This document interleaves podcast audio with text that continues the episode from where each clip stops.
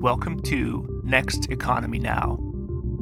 The goal of this podcast series is to highlight the leaders who are taking a regenerative, bioregional, equitable, democratic, racially just, and whole systems approach to creating the new economy. John, welcome to the show. Thank you, Ryan. It's a Pleasure to be on. John, uh, I've heard some great interviews with you, but I imagine many folks on the podcast um, may or may not have heard your your background. So I'm curious if you just start with a little bit about your background and how you first got interested in the type of work you're doing today. Yeah, I can try. Uh, you know, I used to think, uh, you know, I do work, as you probably know, in the area of the mind science, and the mind is sort of a complicated uh, processing organism, if you will, the, the, the brain. And so we actually don't know as much about ourselves as we think we do. We make up stories, uh, not that they're lies, but they're not completely accurate either. Uh, so I don't know, you know, sort of like what made you who you are. It's like, how do I know? I, have never, I've never been anyone else. so, uh, you know, but I, I come from a very loving family. Uh, I've always had a deep sense of um, caring about people generally, uh, including my family, and always very much concerned about um, fairness uh, from a very early age. And at some point, um, I decided that if I had any special talents, uh, I should use them for the greater good and the common good. Um, and you know, I, I that inclination uh, goes back at least to when I was 11 years old, maybe even a little further. Uh, so I don't know exactly why. I mean, it, it's almost like to me, uh, as interesting a question is why wouldn't someone do that? You know, why wouldn't you, you devote your life to um, taking care of um, the planet and other people? And at a deeper level, I would say it's not altruism in a narrow sense because I feel like I am part of the planet and other people. So it's not like just I'm taking care of other people or I'm caring about other people. It's like uh, there's an African saying, which is, I am because you are. Uh, so if we believe that, if we live that, then I have to be concerned about you or I'm not really concerned about myself either. Is is any of that awakening related to the story of when you stood up in the church and asked about the Chinese? well, certainly, certainly. Uh, you know, that's an expression of that story. When uh, you know, it's it seems to me, and as I've gotten older and uh, reading stuff, that uh, in some ways the best of Christianity was an awareness and a, a, a doctrine that says we're all God's children um, and whether one's a theist or not, um, if we're, it basically says, in a sense, we're all connected and we all um, have some shared spiritual grounding. Um, and to me, that's the best of Christianity.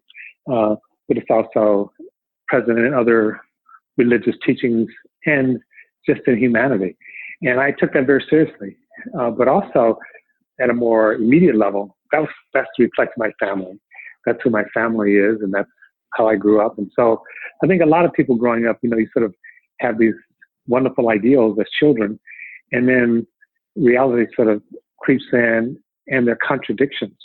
And so part of growing up is how do you deal with those contradictions? So we can sort of reject the sort of openness and what people might call the naivete of childhood, or you can actually start grappling with that and trying to make that real so that those ideals are aspirational and, and foundational uh, and not just childhood fantasies. Um, but what you're making reference to for your listeners is my sense that when I was 10, 11 years old, the reality that Chinese were not going to go to heaven because they were not baptized in the name of Jesus. And to me, the idea at 11 of saying a billion people are going to go to hell and had never had a chance to even be exposed to Jesus that can't be right. I mean, there's something wrong with that picture. And it didn't matter that it was coming out of a church doctrine from adults that I respected and revered. It still seemed to me fundamentally wrong. And um, when I posed that question to my church, they couldn't give an answer. So I left at 11 and never went back. And, you know, one of the things I I really like and appreciate about you is you speak very authentically and powerfully about issues like civil rights, structural racism, poverty, democracy, and you're intentional about the language and the invitation. It's um, and I'm curious, you you just have a way of inviting people in to the discussion about very difficult topics. Um, and I'm curious if you have you always had that approach, or have you developed it, or what what's sort of your been your experience with that language of like inviting versus sort of like maybe calling out folks? I'm curious. Yeah, and I think you know I, have probably done some of both, and and I'm sure there have been times when I was more into, as you would say, calling out and even accusing, and there are times when I was uh, more uh, organized around uh, anger and, and and and even potential violence. Um, and uh, you know, like there were good people and there were bad people. There were uh, people who are deserving and people who are less deserving. Um, and I think life sort of taught me that that's not, life is not so simple. Uh, you know, a good movie is a movie where you reflect the complexity of people, you know, the, the multiplicity of people, that we're not all good, we're not all bad, we're, we live in situations and we're capable of doing many different things. And then, of course, it helped also that if you think of um, spiritual teaching, uh, you know, that's oftentimes a central part of spiritual teaching, when you talk about Christianity, Islam, Buddhism, is to recognize that people are complicated. Uh, and they're capable of doing, we all are capable of doing incredibly harsh things uh, and inc- incredibly uh, beautiful things. And uh, and so if you see someone in that space of doing something harsh, it should not be tolerated. But it doesn't mean they're not capable of uh, reclaiming uh, their beauty. And of course, that's been true of my, myself as well. I've done things that I'm not proud of. Uh, and I'd like to think that I've done things that I feel good about more often than not. Um, so I almost think it's in a sense um, growing up with the complexity of life and maturing and, and learning to uh, care and even love people who do things that wouldn't otherwise um, be proud of, uh, whether it's family members or friends.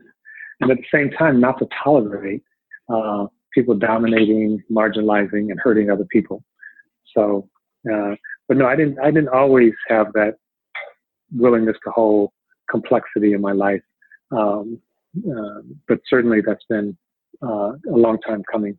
Yeah, it's been of particular interest to me. I, like I, I previously in more of a meditation context. They, there's like teachers in like Buddhism who are more of the arrow. They like push you and are very harsh, but it's like from love, you know. And then there's mm-hmm, teachers mm-hmm. who are very forgiving and always like, "It's okay, keep trying." And I, I, I'm kind of curious. Does that how does that translate into something like the racial justice movement? And is one way more effective than the, than the other? I'm curious if you've had any thoughts on that. Well, I think I think the call upon us is to actually build something where we all um, uh, where we all belong, and that hasn't always been clear. So they've been part of our history as a as, as a people, as a nation, uh, as a race. When you know it's like we're the only one, and we define that me where that we narrowly we're the only ones that count. The other guys, the other women, the other people, they're bad and and their stories and their movies and their that actually underscore that. Uh, and so, you know, there was a period of time when I was very influenced by people like um, Chairman Mao, uh, for example, who uh, was very harsh and uh, but he also did some wonderful things. It's not a simple story. He's still revered in China because he unified China, uh, but he also probably caused millions of people to die.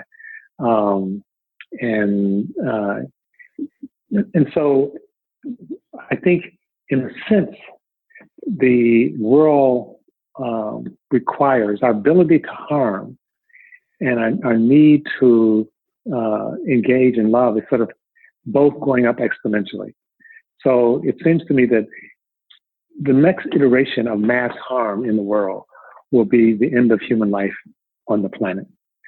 So, which means, in a sense, that the next iteration of human caring and human love has to be something that actually transcends our ability to hurt each other. I mean, think about uh, World War One, World War Two, uh, Bismarck.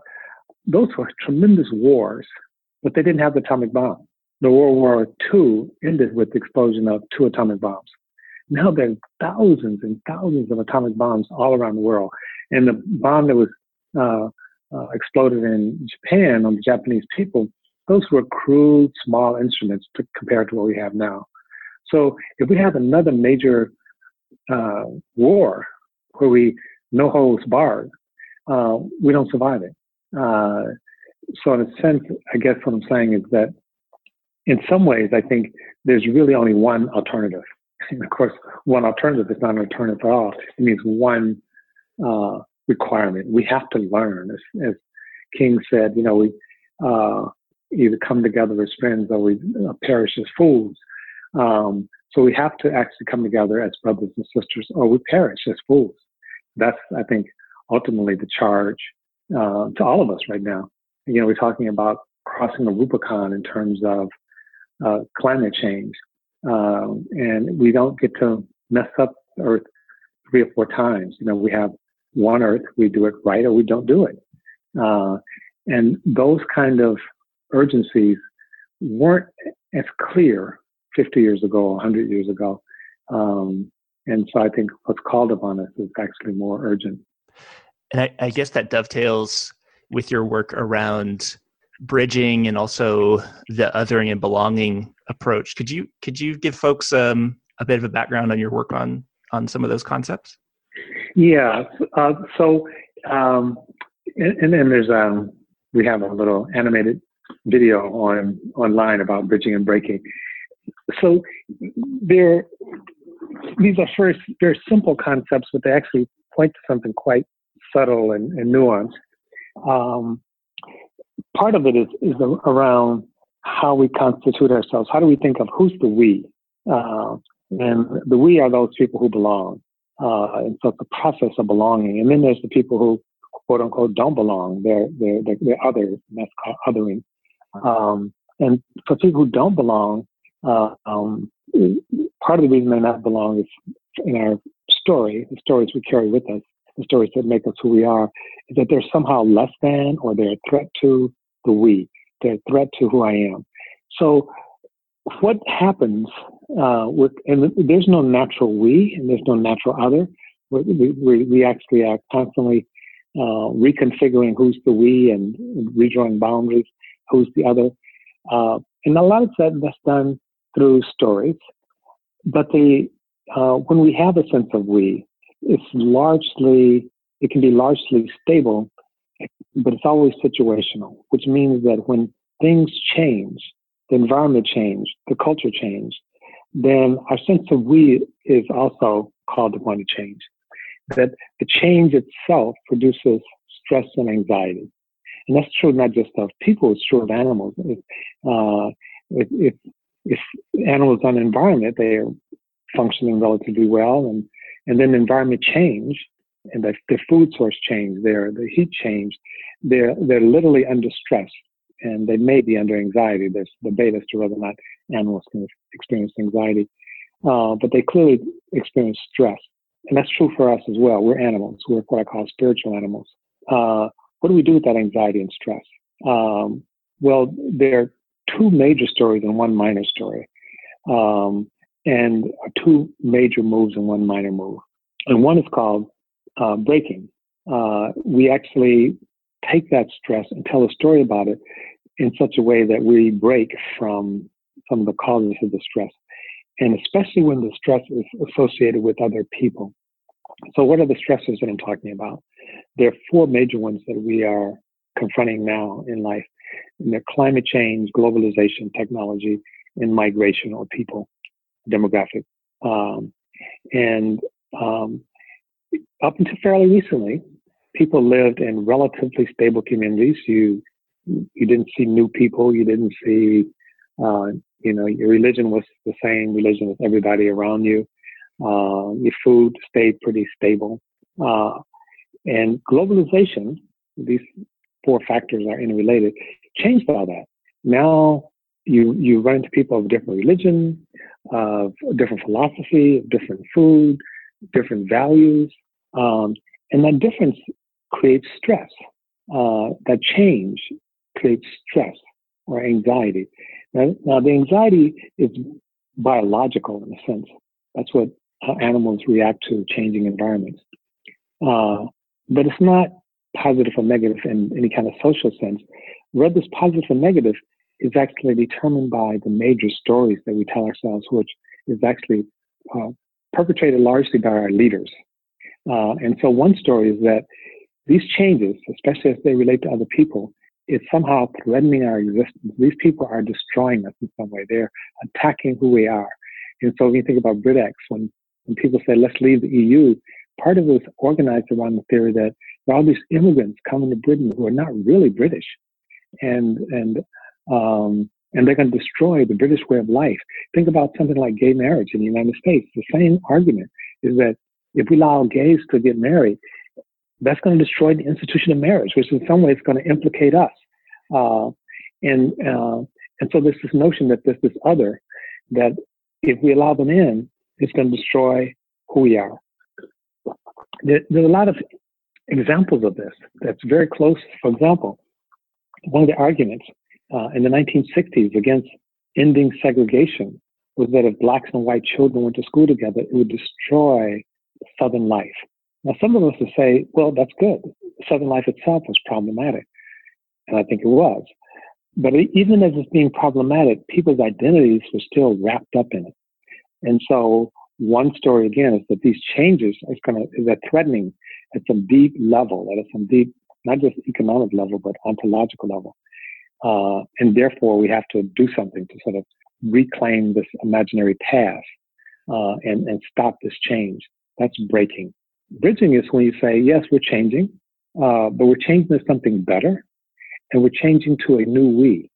Uh, so, going back to the South for a minute, when people talked about a new South, a new South, it was more open, there was more um, accepting.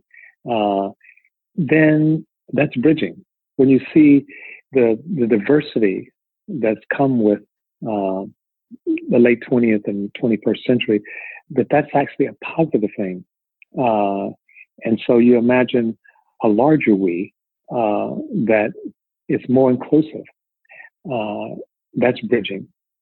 Um, and so, what are the stories that we're being fed today in the face of rapid change? Because the change is happening faster and it's going to accelerate. So, the conditions that create that stress and anxiety are not going to go away. They're not uh, so Trump is an expression of that. He's not simply the cause of it. He he adds to it himself.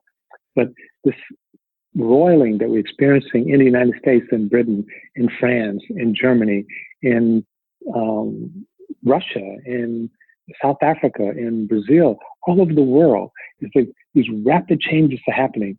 And what people are experiencing collectively, not individually, is that not only is the world changing, but somehow it's implicating who I am. Uh, and then the question is, is it implicating it in a terrible way, which then calls for breaking, calls for building walls, calls for imprisoning people, calls for killing people, calls for more dehumanization, calls for separation, calls for, in the United States context, white national uh, uh, ethnic expression, a, a claiming that the country is only for one small group and everybody else is other, not just whites, but Christians, not just Christian, but Protestant. And so you keep getting smaller and smaller we, and everybody else becomes other. Uh, or uh, do we, as we do here in California to some extent, uh, really embrace our, our growing diversity and, and recognize that we're, we are changing, but it's a good thing. We're changing into something better. Uh, and so the, the right wing nationalists are engaged in aggressive, violent breaking uh, liberals, from our perspective, engage in benign breaking in the sense that they say, well, you know, okay, Latinos can come in to the United States because they're just like us. So they they still engage in a kind of erasure. Mm, you can be like, uh, but but first you have to be like me. So I make the point that the intervention of othering is not saming. Uh, and there's a lot of really wonderful stories about that. I mean, you think about how this country treated Native Americans. It's like, first of all, you know, cut your hair, stop speaking your language, become like Western Christian white people, and you're okay. you're not okay in your present condition. You have to be transformed. So that's the liberal expression, and, and it, sometimes it's expressed in again a benign way, but it's actually quite pernicious. And that is that we're all the same. You know that that uh, why are we making a big deal? Gay marriage and and straight marriage, they're actually just the same. Okay, so maybe people do love a little differently, but really they're the same. Uh, and so, uh, so the right wing nationalists are afraid of difference. And in some ways, so is the liberal. The liberal just denies difference. And so belonging and bridging in a deep way uh, actually embraces difference, uh, but not categorically, because even as it embrace, embrace it, it's changing it. Uh, this what was different becomes familiar. What was strange becomes uh, uh, um, not strange anymore. Uh, and it's a co-creating process. Um, so it's not just joining something; it's actually co-creating something. So that's what the bridging and breaking actually plays with. That's what othering and belonging is about. Uh, and this process has been going on since people have existed. Um, and sometimes we had mountains and rivers that made it easier. If people live on the other side of the mountain, never have to see them and never have to think about them. Okay, maybe they have another religion, but I don't know what it is. But as the world has become smaller, uh, everything's happening in real time, uh, and I have to deal with it. And uh, you know, so something as simple as you know, like, well, you need to live, grab on to life because you only live life once. And my response is always, unless you're Hindu. you know, and, and, the whole concept of even living life once no longer makes sense. Or Buddhist, or you're never born. People, yeah, or Buddhist, exactly. Or someone says, you know, we have to really make sure we keep our eye on the North Star. Said, not if you're in South, not if you're in South Africa.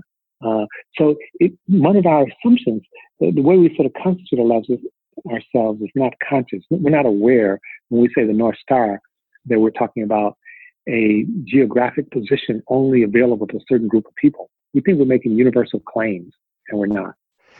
You know, John, you, you brought up something that I wanted to get your thoughts on. Um, so I've been with a multiracial, multicultural, multi-ethnic group, been dis- discussing white supremacy, not not in terms of white supremacists like Nazis and the KKK, but just the unconscious white supremacy that is permeated in our culture, and in a way, mm-hmm. it can be seen as a an, um, a negative, like uh, well, it, it, that's too rough of a term for people. You know, let's talk about diversity and inclusion. That's a little safer. Mm-hmm. But I've I've also found that a lot of white people and definitely the people of color that I've spoken with, it's almost freeing in a way to t- to specifically name white supremacy as an unconscious pattern that affects mm-hmm. all of us. And I'm curious if that if using that term in your work or like how you view the use of that term and like what what your sort of opinions are of it um, yeah. Well ryan it's, it's, a great question and uh, like as i say like great questions. I don't know if i have a great answer but i have an answer and it's, it's a little bit complicated. So um, first of all I, I oftentimes say the analysis and the communication are not the same. So it may be that in other words, when we do an analysis about something, it, we may unearth some things that are true to the analysis. How we communicate that actually might be quite different. Uh, and sometimes we conflate the two. We assume that I do analysis, I just put it up on a wall, it's the truth, people are going to gravitate toward it. And actually, as we know, there are many truths and there are many stories, and, and, and things are not so straightforward. Um, so, um, the idea of the supremacy of whiteness is is uh, very important in terms of American history and to some extent European or English history, but it's not the whole story. Uh, and, um, and and and there's some parts that are missing that's important. But then it's also you have to think about the experience. Like we talk about the sunrise. Of course, we know the sun doesn't rise; uh, the Earth spin, but we don't talk about uh, the, the, the Earth spinning and, and then therefore the illusion that the sun is actually rising. We experience it still, still, despite the scientific fact of the sun actually rising or setting.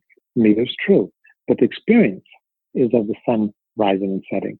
Um, and so white is actually a complicated construct, uh, as is black or other or people of color. And at some point in the United States in particular, there was a concept that of white whiteness, something being special or supreme about whiteness. But when you go back to that formation, the real power brokers were not whites. They were the elites who were not raced in that, at that time. So when um, slavery was being formulated and racial category was being uh, articulated and created in the United States, it wasn't whites that were at the top. Whites were the middle stratum. The elite stratum were the elites. And that's important because to some extent that remained true. Uh, it wasn't white people that were really supreme. It was the elites. And elites and whites are not the same. I mean, they, there's a lot of overlap, but they're not the same.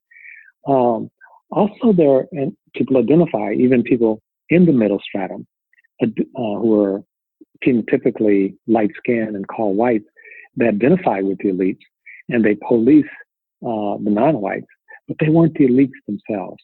So even the idea of supremacy was selling people a bill of goods. Um, and that's, again, that's our history. But if you come up, you know, uh, we're coming up on the 400 year anniversary of slavery. But if you come up to the present time, a lot's happened. And a friend of mine, David Roediger, wrote a book called The Wages of Whiteness. And he talked about all the benefits associated with being white. And I have sort of jokingly said to him, you need to write a new book called The Declining Wages of Whiteness, because the benefits associated with being whites in the United States and in Europe has actually been in decline. Uh, and so we're actually talking about a bygone era largely in terms of the supremacy of white as an, whiteness as an ideology. It's still there, and Trump is trying to reassert it, but it doesn't quite have the same ring. So if you talk to many people who identify as white, especially working class, rural, whatever, what's what's supreme about them? Now they may still think, you know, well I can do whatever. But you go to Appalachia, you go to rural California, rural Georgia, whites, the benefits associated with whites are in steep decline. Uh, and um, uh, and so in day-to-day activity, there's not the categorical assumption uh, that whiteness is good. And if we talk about moving beyond white supremacy, which I think we need to, and even moving beyond white ideology, which is closely linked but separate from white supremacy, I think we need to. We have to do it in such a way that we also fold in the possibility, uh, the hopes, the struggles of people who are currently classified as white. And sometimes when we talk about white supremacy, we we end up erasing them. And and so this is actually a complicated another form of breaking, right? And so when we talk about people of color and we talk about um, basically this is dominant group, this is the ideology of whiteness, and we're going to replace this dominant group with a dominant group of people of color. It's complicated because there are hundreds of different people that we call people of color, including Latinos who are not, who are every color, right? So they're every race. Uh, but implicit in that is that as we displace white dominance, we, we, we will displace it with potentially people of color dominance. Uh, and I don't think that's, that's really our project. And I think we should remove that ambiguity and say, really, what we're trying to do is get rid of dominance, period. Uh, that yes, we're against white dominance, which has largely been the history of the United States um, in its various expressions, but we don't want to replace it with people of color dominance. We actually want to get rid of the notion that one group is dominant, should be dominant over another group. Uh, and we haven't been clear on that. And in that new space, we won't center whiteness, which we've done in this country for most of our existence.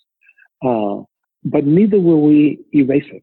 Uh, and so, what it means to be white in this new story, we haven't actually figured that out. We know it will be different than uh, white normativity. We know it will be different than white dominance. We know it will be different than whites being in control. We know, uh, but so what does it look like? Uh, and um, so, anyway, it's a, it's a, complicated story. So, the idea of white privilege, white supremacy, uh, really is a multifaceted concept. And again, dealing with it from an analytical level, that's one thing. But when you're talking to people who are having experience of seeing their lives truncated because they don't have health care, because they don't have good jobs, because they don't have a community, because they don't have good schools, and they're phenotypically white, uh, how do they experience white supremacy? Uh, and they may still, they may still feel like they're better than a person of color. They may still experience that, but it's eroding and it's been eroding for years, and it should erode. I mean, we don't want uh, we don't want any group to be able to claim supremacy.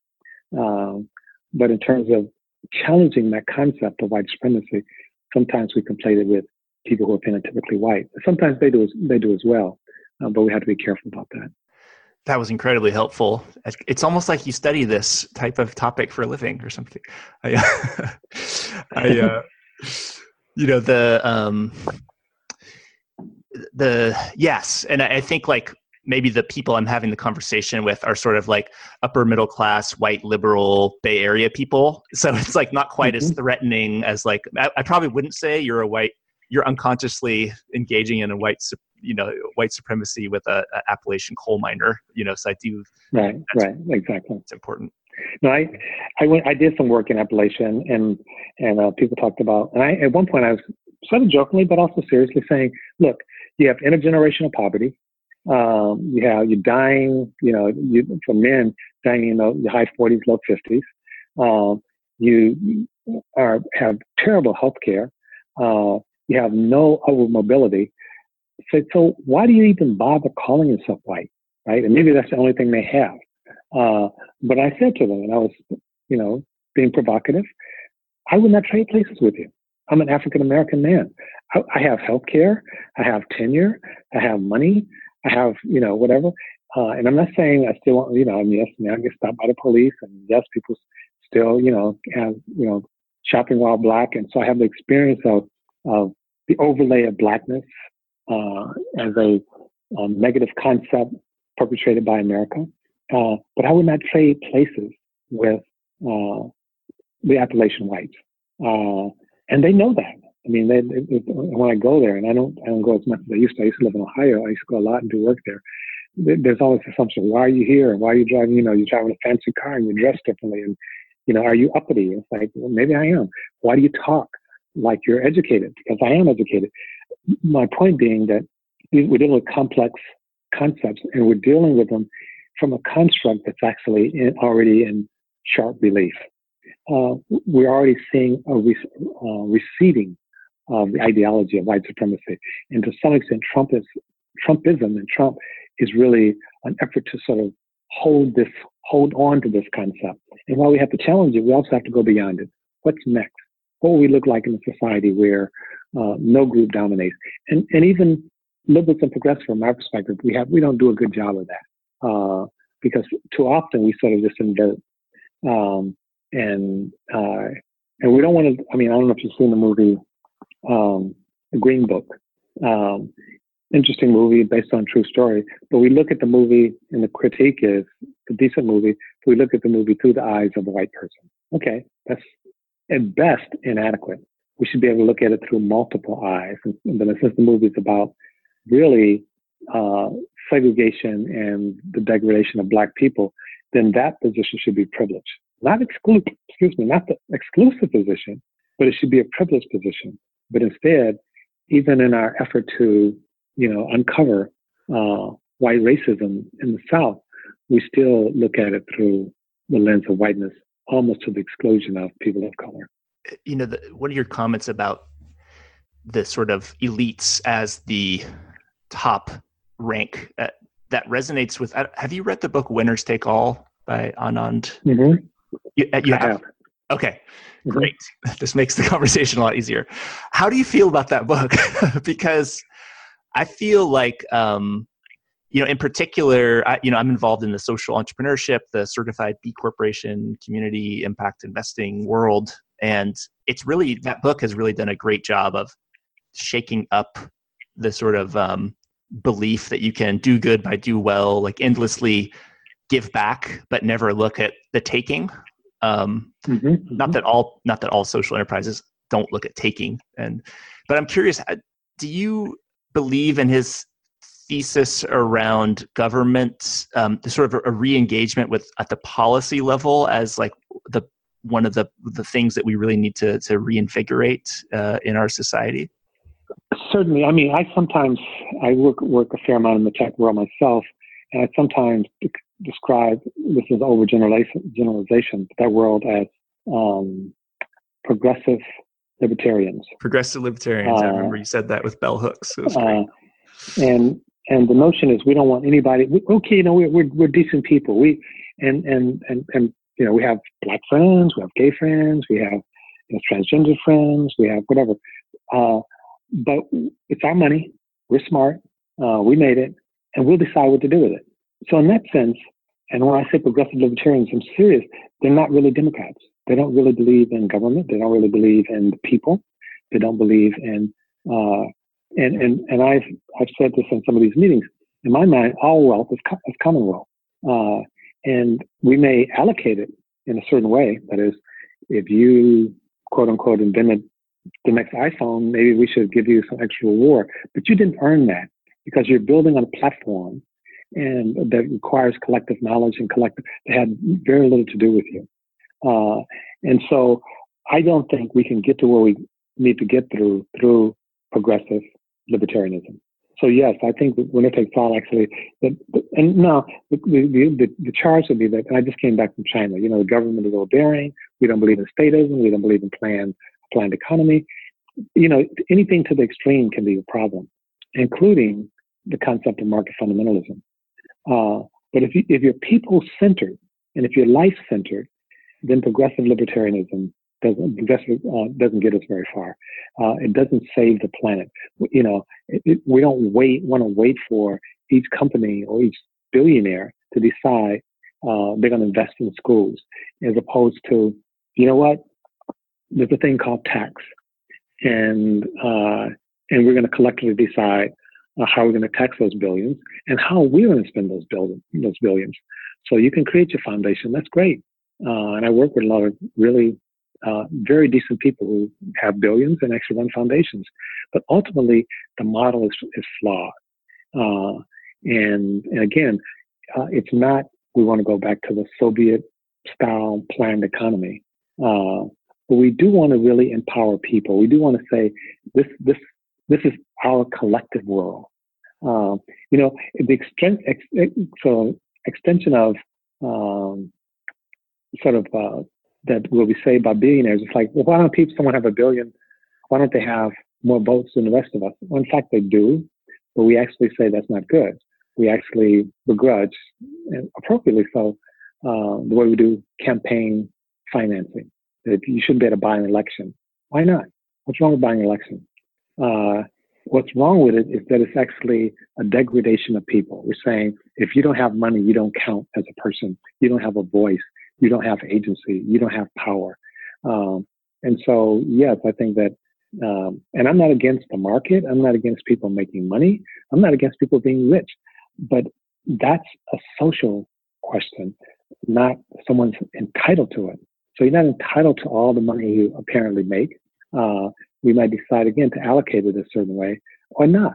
Uh, but it's not something that someone should feel, from my perspective, they have a right to because they worked hard. I, I say seriously that my father, who was a sharecropper, who's now 98 years, years old, I have never met anyone who's worked harder than him. And I met, you know, the head of Facebook and the head of Google and, uh, you know, um, yes, they work hard. I, I met lawyers and doctors. They, but no one works harder than my dad. And my dad's means in terms of wealth and income is extremely modest. I love just all the stories you tell about your dad. And so I'm encouraging other people to, because I know we only got 10 minutes left on this podcast, but for other people to check out like your uh, on being interview with Krista Tippett was really good. Talked about your dad a lot. Um, I'm glad to hear he's still kicking at 98, you said, right? Oh, yeah. Yeah. Yeah, yeah, he's still kicking. um, it, you know, I, uh, one of the things around policy that I one reason I've always been turned off by government, um, and maybe I've bought into the market fundamentalism argument in the past, but I'm sort of tr- consciously trying to avoid it.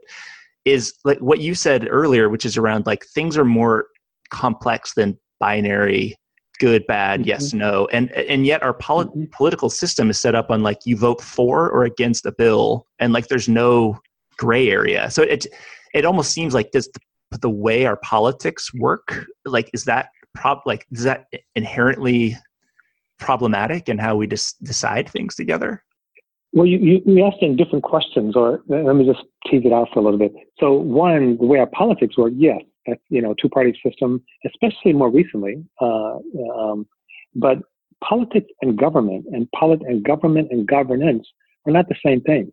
And so I would agree with you that there's something wrong with our politics.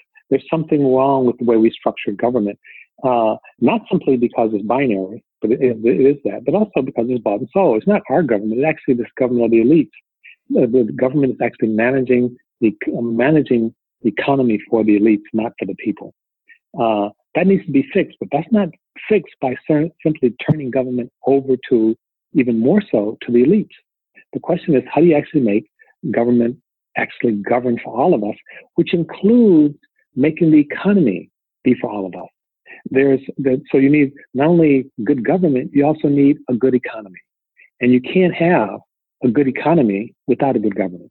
Uh, and so the critique of what is, I completely agree with you. But the solution is not, therefore, let's get rid of government. The critique is, how do we actually get government? How do we get a government that's not just that is not just responsive to the economy, which I think is important, but also responsive to people.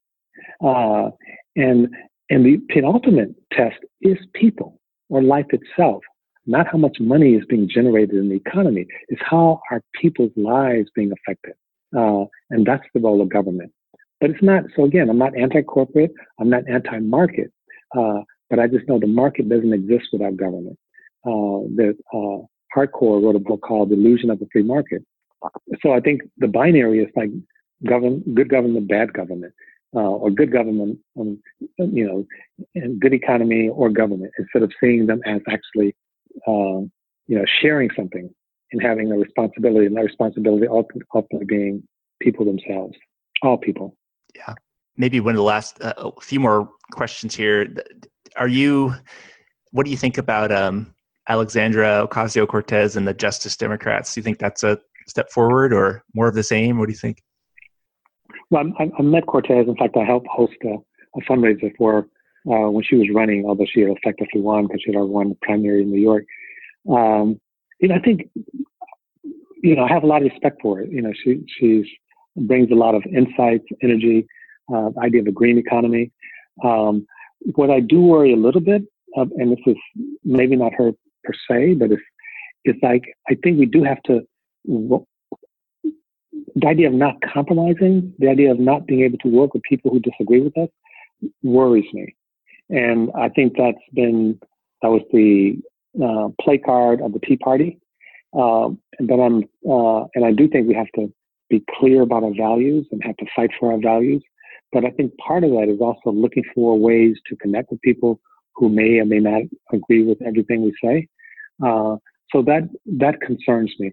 Um, I think it's too early. I mean, she has been, you know, it's been one day in Congress yet, so it's hard to. So I don't want to judge her. Uh, I think as she sort of gets in Congress and sort of deals with some of the complexities uh, of other people and of the institution, which needs to be radically changed. Um, but that's going to be a process. Uh, I think something will happen. Um, so I wouldn't judge her too quickly now. I, I love what I hear of her values in terms of uh, green economy in terms of universal health care. Uh, um, and I know, I mean, I, I, a lot of these people, I don't know her that well, but I know a lot of these people quite well. Uh, I, I, think categorical positions are somewhat problematic. So, uh, uh, you know, for example, some people will say corporations are evil. I would say corporations are misaligned. And it's not corporations that are necessarily evil the way they're aligned in this country is problematic. The solution to me is to better align them, is not to get rid of them. Uh, so I think that there's, you know, when, as you were the conversation with government, you see something not functioning well, you can say, let's kill it, or you can say, let's fix it. We need government. Uh, we need governance. Uh, I would say we need some democratic expression. Uh, and we might need something akin to corporations, uh, but where it again is serving people. And I think um, some of the folks that are associated with the progressive democratic movement, to me, um, don't make those uh, nuanced um, distinctions. Yes, I um, I think that the it's probably a whole nother podcast on like language and like how we communicate because that's um, uh, absolutely critical. So I, I want to appreciate you for bringing that up. Um, in the last uh, couple minutes here, so one question we like to ask guests is what do you need right now, and how can the listeners help you grow this next economy? Well, a couple of things I would say, and that is that one is that the world is changing. It's changing very fast. That change is not going to stop. There's going to be anxiety.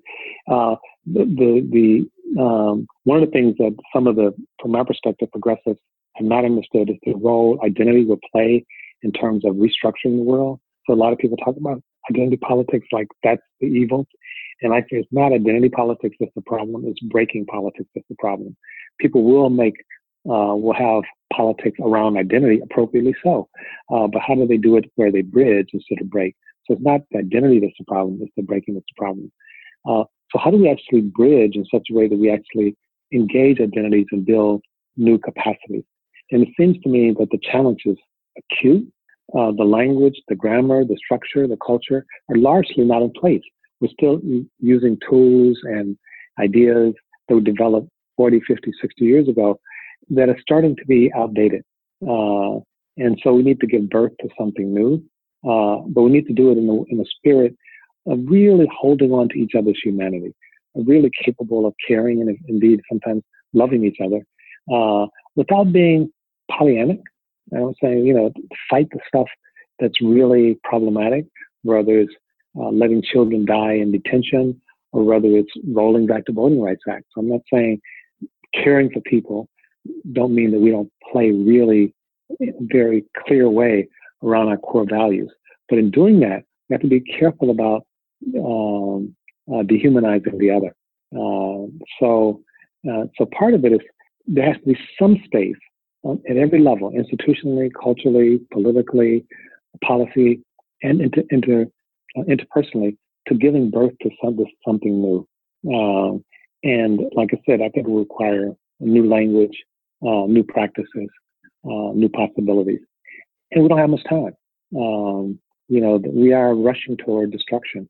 Um, so we need to be thoughtful, but not too deliberate. We don't need to be paralyzed by the analysis, uh, as King talked about. There's some things that are clear. Um, and, and I, I, hope we can deal with some of those clear things right away. Climate, uh, the issues of migration, which is only going to increase. Um, and even the nation state as we deal with these global problems is, is woefully inadequate. Doesn't mean it should go away, but it does have to be reconsidered. Uh, and then the last two things I'll say is that in my mind, all these things have a spiritual grounding.